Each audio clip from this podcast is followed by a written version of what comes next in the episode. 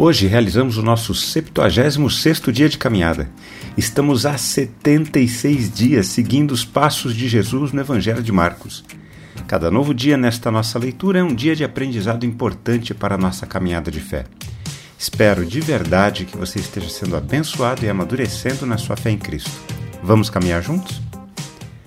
Quando pensamos em pecado, olhamos apenas para as atitudes erradas praticadas por seres humanos somos ensinados a desconsiderar que o pecado se estabeleceu de uma maneira sorrateira em nosso mundo, influenciando negativamente a criação divina. Uma das consequências é a nossa limitação apenas às dimensões acessíveis do tempo e espaço. Outras dimensões da existência se tornam a maior parte do tempo imperceptíveis a nós. Uma dessas dimensões é o que a Bíblia chama de mundo espiritual o mundo espiritual existe em uma dimensão diferente da nossa e muitas vezes interage e interfere em nossa dimensão. Alguns seres da dimensão espiritual são contrários a Deus. As suas influências em nosso mundo envolvem a disseminação do caos e da rebeldia do ser humano contra Deus. Um menino que era possuído por um espírito mudo desde a infância foi levado por seu pai aos discípulos de Jesus, que não conseguiram libertar o menino. Vendo Jesus que muita gente estava se reunindo, repreendeu o espírito imundo, dizendo-lhe: Espírito mudo e surdo, eu ordeno a você, saia deste menino e nunca mais entre nele. E ele, gritando e agitando muito, saiu, deixando-o como se estivesse morto, a ponto de muitos dizerem: Morreu. Mas Jesus, tomando-o pela mão, o ergueu e ele se levantou. A única vida que aquele menino conhecia era uma vida de aprisionamento. Não sabemos as causas de sofrimento deste menino, apenas que desde a sua infância ele estava possuído por um espírito.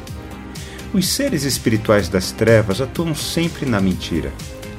As pessoas chamavam esse espírito de mudo e surdo, provavelmente por não atender às tentativas de exorcismo das pessoas.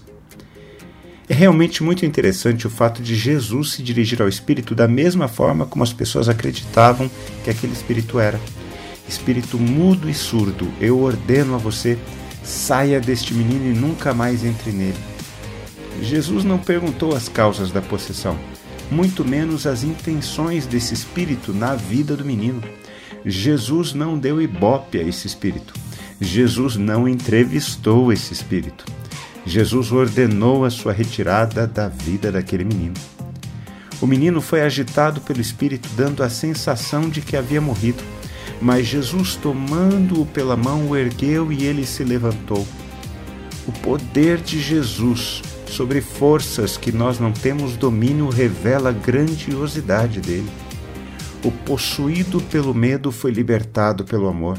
O menino que parecia sem vida foi levantado pelo Senhor da vida. Este é o Deus a quem pertencemos.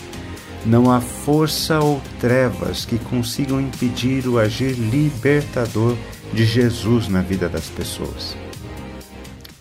Quando refletimos na palavra de Deus, precisamos responder a ela. Eu quero orar por mim e por você.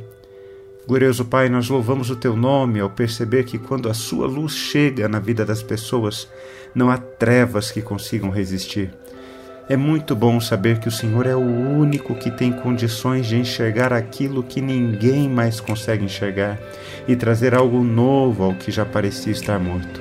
Agradecemos o seu cuidado por nós, em nome de Jesus. Amém. Um forte abraço a você, meu irmão, minha irmã. Nos vemos em nosso próximo encontro, está bem? Até lá!